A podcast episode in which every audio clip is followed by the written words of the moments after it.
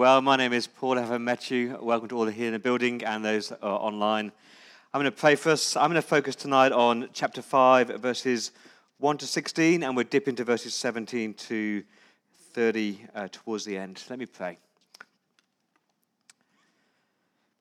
Uh, Father, thank you that your word is so precious to us, and thank you for those men and women who translated this word into our own tongue.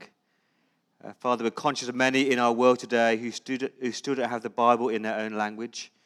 And we pray that you would raise up those people to translate it. But as we sit under your word tonight, would you feed us and nourish us? Would you challenge us? Would you show us again the glory of Christ? And we ask it for Jesus' sake. Amen. I love this quote from Mother Teresa. She says this The greatest disease today is not leprosy or tuberculosis, but rather the feelings of being unwanted, unloved, uncared for, and deserted by everybody. We can cure physical diseases with medicine, but the only cure for loneliness, despair, and hopelessness is love. There are many in this world who are dying for a piece of bread, but there are many more dying for just a little love. There's a poverty, a poverty of spirituality, a, a hunger for God, a, a deep need for God to experience the love of God in our world today. And I think she's right. Uh, our world is full of broken people, hurting, helpless, hopeless people, longing to be loved, longing to be needed, longing to be wanted. There's a true story of a radio station that were trying to show some love to the broken people in their community. And so they invited their listeners to send in anonymously names of broken people they could shower with love. Now, this will date this illustration. It's back in the 90s. But one astute church pastor sent into that radio station the entire telephone directory for that place. He's saying everybody's broken and everybody needs love. And he's right. Everybody is broken in one way or another, needing to experience love. As some of us here tonight will be broken physically, uh, suffering pain, suffering illness. Uh, some might be uh, broken emotionally with sadness and with sorrows and with despair and depression. Some of us here will be broken relationally, fractured friendships, broken marriages, hurting. But all of us here, all of us here, and online, around the world, we're all broken spiritually. We all have this, this hunger in, in our soul for God. We all have this problem in our heart called sin. And that's why Jesus came into the world, isn't it? Jesus stepped into this world to, to heal the hurting and to, to bind up the broken and to save lost souls and to transform our, our sin filled hearts. That's why he came. He longs to shower you with his love and his grace and his mercy. I've got one main point today. Here it is uh, Jesus is our merciful, life giving judge. Uh, Jesus is our merciful, life giving judge. So, in this John chapter 5, it's a theologically dense but relationally rich chapter. And Jesus meets this broken man, a man who'd been an invalid for 38 years. And Jesus lavishes him with mercy. He offers him life and he warns him about judgment. So I want to walk through these verses, walk through the story. So open up your Bibles and spot these themes of mercy and life and judgment. Mercy and life and judgment. Uh, verse 1 uh, sometime later. Now, we don't know how much long, how long later, maybe up to a year later. Uh, Jesus went up to Jerusalem for one of the Jewish festivals. And again, we don't know which festival. It could be Pentecost, it could be Passover, it's probably Tabernacles. Verse 2 uh, Now there is in Jerusalem near the sheep gate a pool, which in Aramaic is called Bethesda and which is surrounded by five covered colonnades. Uh, this sheep gate is mentioned in the Bible in Nehemiah chapter 3. So it's a place on the walls of Jerusalem where the sheep are kept. Why do you need sheep? You need a sheep because when you go to Jerusalem, you need to, to offer a sacrifice. And so you get your sheep from the sheep gate. And so before you offered your sheep for sacrifice, you would wash that sheep in this pool, this pool called Bethesda. Now, this pool, uh, think this massive pool, three times the size of an Olympic swimming pool. And it's got a beautiful name. It's called Bethesda, which means house of mercy. Isn't that a great name? Because when you take your sheep and offer your sheep, you're experiencing the mercy of God. But here's the reality this place was anything but a house of mercy, it was a hangout of misery. Verse 3 a great number of disabled people used to lie there the blind, the lame, and the paralyzed a great number, verse 3. So in normal times, about 30 people. At festival times, 300 people. It would have been a horrific sight, a horrible smell. All, all, these people who were shunned by the doctors, all these people that society shunned, all these people who were shunned by their family, all these people who were broken and lost and uncared for and unloved, all these people who needed a miracle. There's a glimmer of hope in our text, though. Look at the footnote. It's, it's not part of the original text. It's like a, a scribble in the margin, a glimmer of hope. Look at the footnote. They waited for the moving of the waters. From time to time, an angel of the Lord would come down and stir up the waters, and the first one into the pool after each such disturbance would be cured of whatever, whatever disease they had. So it seems like there was this subterranean spring and the, the waters would bubble up. And there was this legend that when the, bubble, when the waters bubbled, first one in got cured. And that sounds wonderful, but actually it's quite cruel, isn't it? It's saying survival of the fittest, first in, best dressed. You've got loads of people and they can't help themselves, and now it's strongest, fastest one wins. That is not the love of God, is it? That's a cruel way to show mercy. But that's not God, that is legend. I know if you've read John's gospel, you should know by now that, that water is never the solution. Now, John chapter 2, uh, water is a symbol of the old age. When Jesus comes, he ushers in the age of wine, not water. Uh, John chapter 4, the Samaritan woman, she was never satisfied by water. She needed a living water, she needed the Holy Spirit in her. And we're about to meet a man who needed the Holy Spirit he needs to meet Jesus. Uh, verse 5, we don't know who he is. One day, he sees a man who has been an invalid for 38 years. Just ponder that four decades. Uh, we don't know how he became an invalid, maybe at birth, but maybe not. Maybe later in life. Maybe this man had been married with kids and a wife and a beautiful home and a great job, but something happened that left him paralyzed and an invalid. And the point is that there's this that he'd been shunned by everybody. He'd hit rock bottom. He was unloved and unwanted and helpless and hopeless. That is the picture. But the word used for disabled in verse 3 and invalid in verse 5 is actually the word impotent.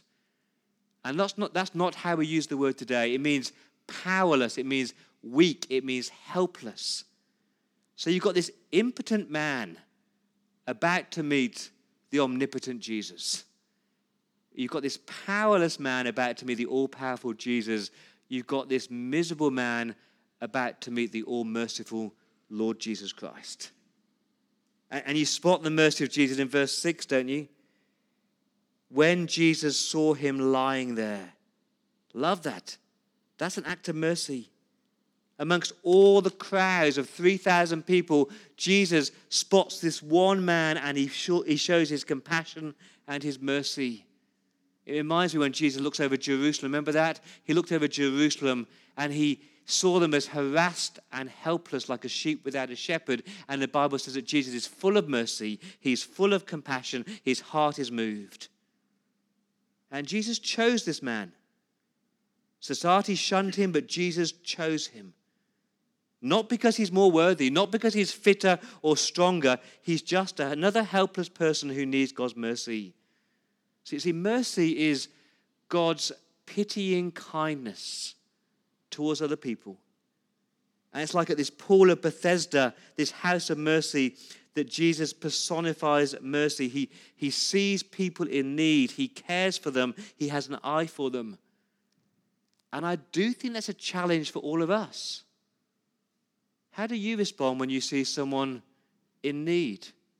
How, how do you respond when you see somebody who has been shunned by society? Do you turn a blind eye? A patronizing smile?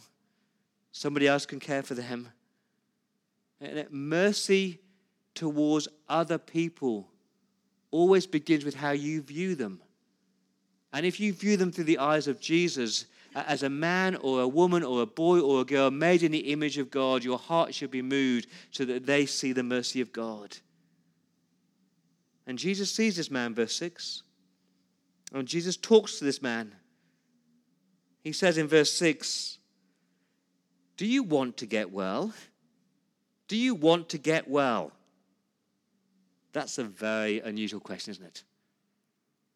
It would be a bit like going to the North Shore Hospital, to the cancer ward, and saying to people, Do you want to get well? Of course, I want to get well, they say. But it's not actually a cruel question. It's a very fair question. It's a loaded question. He is asking, Do you really want to get well? Do you really want to walk again? Do you really want to change your condition because you're so used to begging? Do you want to work for a living now?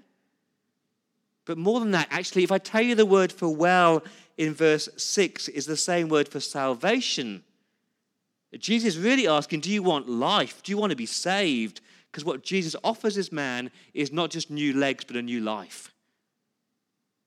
He offers him a transformed life, a better life now that will last for eternity. Because this invalid is not just his physical brokenness, but his broken soul, his broken spirituality. He needs forgiveness, he needs hope, he needs restoration. And that's what Jesus offers him. I love the response in verse 7. Sir, he says. So this man has no clue who Jesus is. Sir, he says, I have no one to help me into the pool when the water's stirred. And he's right, isn't he? And he's saying, Jesus, of course I want to get well. It's just that I'm not capable, I'm not able, I'm not strong enough, I'm not fit enough. And he's right. And have you realized that about yourself? that you're not fit enough or strong enough or intelligent enough or wise enough to earn your relationship with God, to earn your salvation. We all need God's mercy. Now, Jesus speaks in verse 8. He said to the man, Get up, pick up your mat, and walk. Uh, just like the other paralytic he healed by who was lowered through that roof. Get up, pick up your mat, and walk. And to that man, that probably sounded impossible. But I hope you know that whenever Jesus gives a command, he also gives you the power to do it. And so, verse 9, at once, immediately, miraculously, completely, this man was cured. He picked up his mat and he walked. So you've got this invalid who's completely healed, not by the water, but by the powerful word of Jesus Christ.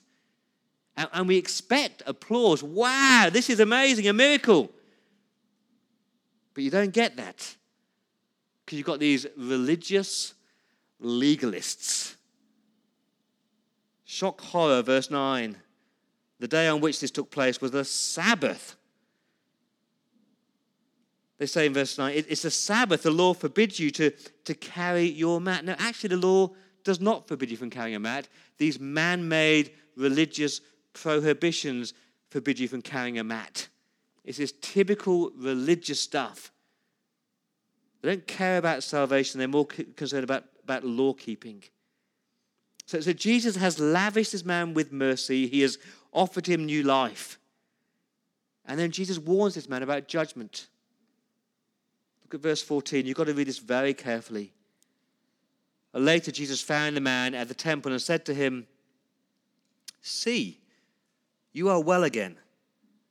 Stop sinning, or something worse may happen to you.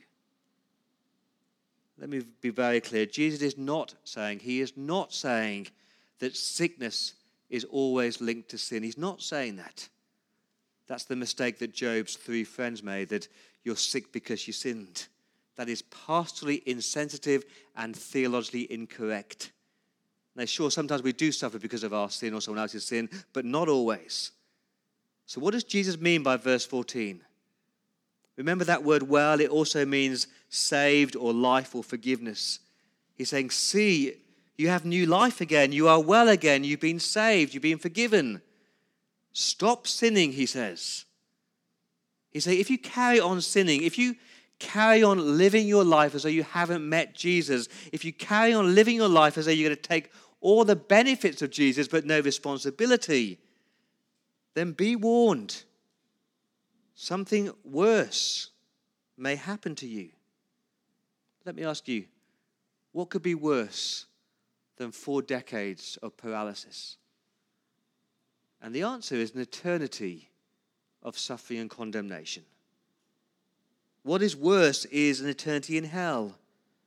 I mean, this disease took the best years of this man's life, but even worse than that would be if he stopped following Jesus and ended up in hell.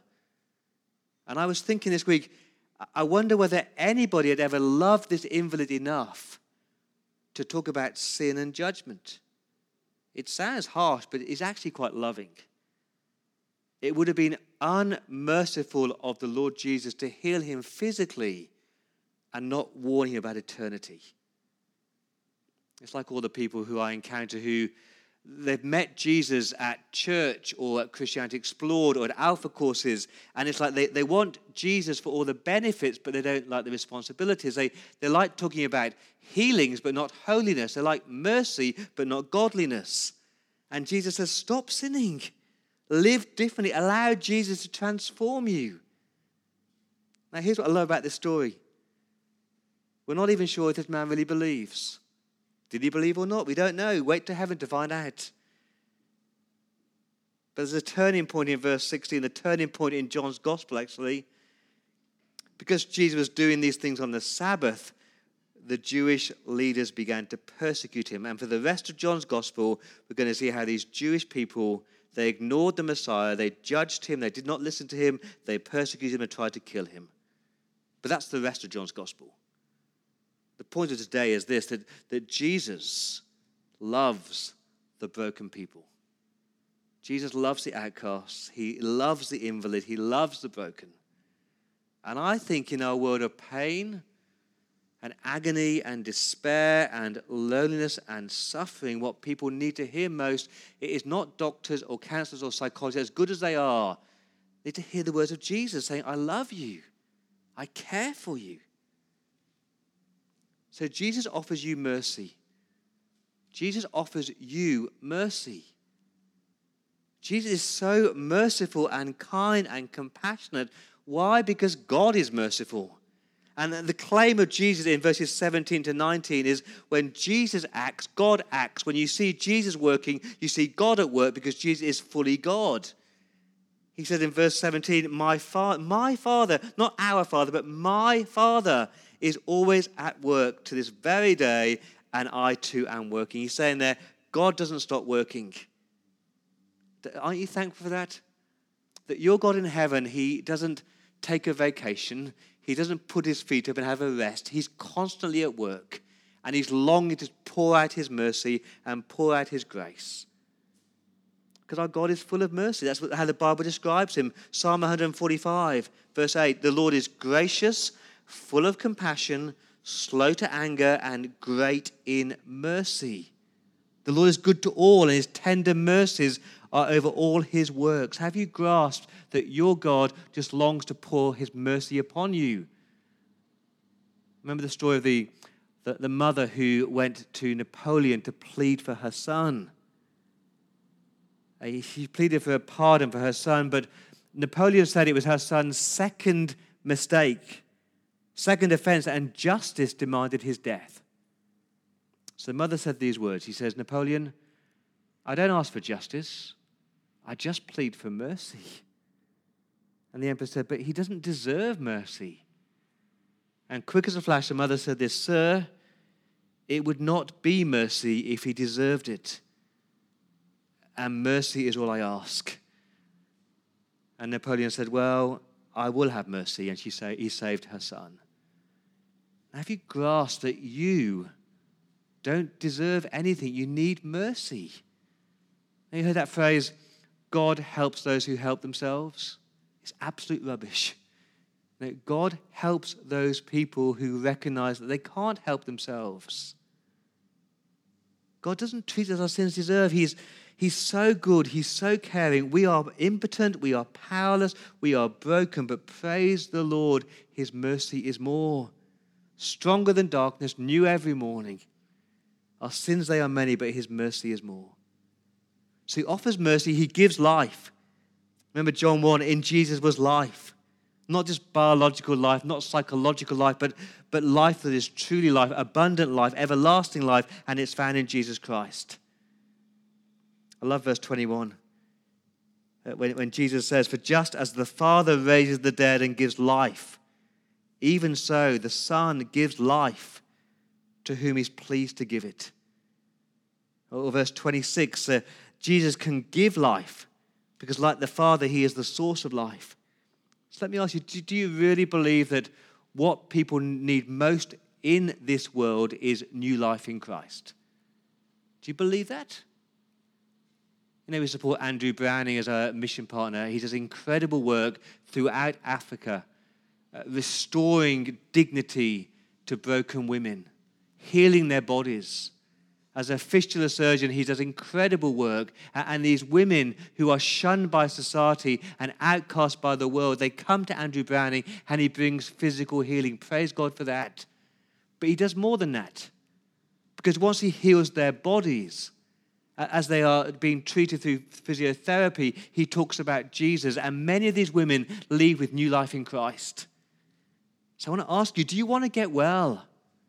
Are you here tonight as a broken person who wants to get well, who wants to have life? If you are, just come to Jesus. Verse 24 is really simple. He said, I tell you, whoever hears my word and believes him who sent me has eternal life. That's the promise. And will not be judged, but has crossed over from death to life. So, so Jesus, he offers you mercy he gives you life, and then he warns about judgment. And friends, I do know that we don't like talking about judgment. I know that. But we must talk about it. It's important, it's loving. Imagine if, if tonight you walked home down your street, and as you walked down the street, you saw your neighbor's house, and all the lights are off, and they're in bed upstairs, fast asleep. And as you walk past his house, you see that downstairs, in the, in the lounge room downstairs, the whole of the lounge room is on fire. What would you do at that moment? Would you think to yourself, oh, I don't want to disturb them? Would you say, oh, somebody else can, t- can call the fire brigade? You would bang on that door saying, wake up! Wake up, you're in danger. And that's what Jesus is saying here. He's saying, I am the judge. And everyone's going to face me as the judge. So please wake up. We're told in verse 22 that the, the Father has handed over judgment to his Son, the Lord Jesus Christ. And we're told in verse 27 that, that Jesus is the judge because he is the Son of Man, that Daniel 7 figure. And we're told in verse 30 when Jesus judges, he will be just, he'll be fair, he'll be right. It's what the whole Bible says that God has Saturday, when he'll judge this world with justice. With justice by the man he's appointed. He's given proof of this by raising Jesus from the dead. So he's saying that one day, every human being, every man, woman, boy, and child will stand before the judgment throne of Jesus Christ. But I want to say, friends, that that day is not a day to be scared of. It is not a day to fear. There's a glorious promise in verse 24. I'll read it again, verse 24. Whoever hears my word and believes or trusts him who sent Jesus has eternal life. Look at these next few words and will not be judged. And will not be judged. And what Jesus is saying there is that we will not be judged for our sin on Judgment Day. Because if you're a believer in Christ, the judgment for your sin has already been paid for at Calvary 2,000 years ago. So you can approach Judgment Day not in fear that your sins will be judged because they've already been paid for at Calvary. There is no condemnation for those who are in Christ Jesus. And that's why Judgment Day, my friends, is actually for the believer a glorious day because it's the end of brokenness, it's the end of loneliness, it's the end of sickness and the end of suffering and the end of pain. It's the most glorious day. Except, like me, I'm sure you have family and friends who are heading towards that day and they do not believe in Jesus. That's my mum, my brother, my sister, all my family, all my nieces and my nephews. And we must warn them. It is loving to warn them with tears in our eyes. Listen to the words of Billy Graham. Billy Graham was speaking at the funeral of Richard Nixon. He said these words This death, the death of Richard Nixon, should cause you to think about your own death. When what matters will not be what other people say about you or think about you, but what God thinks about you, His judgment and His verdict. You may say, Well, I don't believe in a final judgment. Well, Jesus says there will be a final judgment whether you believe it or not. Because your beliefs do not create reality. They need to come into line with the reality as it has been revealed to us through the Word of God. So it's not cruel, it's the most loving, merciful thing you can do to talk about the Lord Jesus Christ. What does Jesus ask of us? If we've been lavished in his mercy, if we've experienced his life, if we know there's no judgment for us because we're in, in Christ, there's one word to leave you with in verse 23. What does he call us to do? He calls us simply to honor Jesus. It's there in verse 23. All may honor the Son just as they honor the Father. That's what he asks. Will you live your life? Will you live your life obeying Jesus, respecting Jesus, listening to Jesus, loving Jesus, putting Jesus at the center of everything? Because if, if you've experienced his mercy, if he's made you well, then you've got a glorious future. Just honor him. See, we're all broken people. We're all broken people, aren't we? But the best news is that he loves broken people. That's why he came. Let me pray.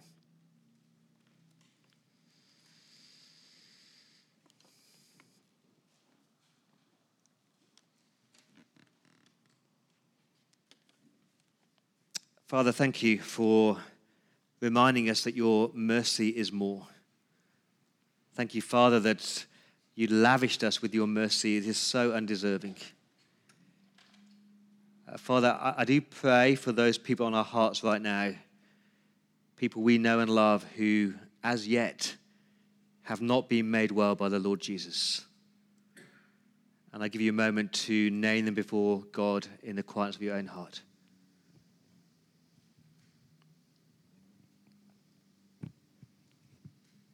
We beg of you, Lord Jesus, to lavish them with your mercy and give them that new life and make them well again. And we ask that for Jesus' sake.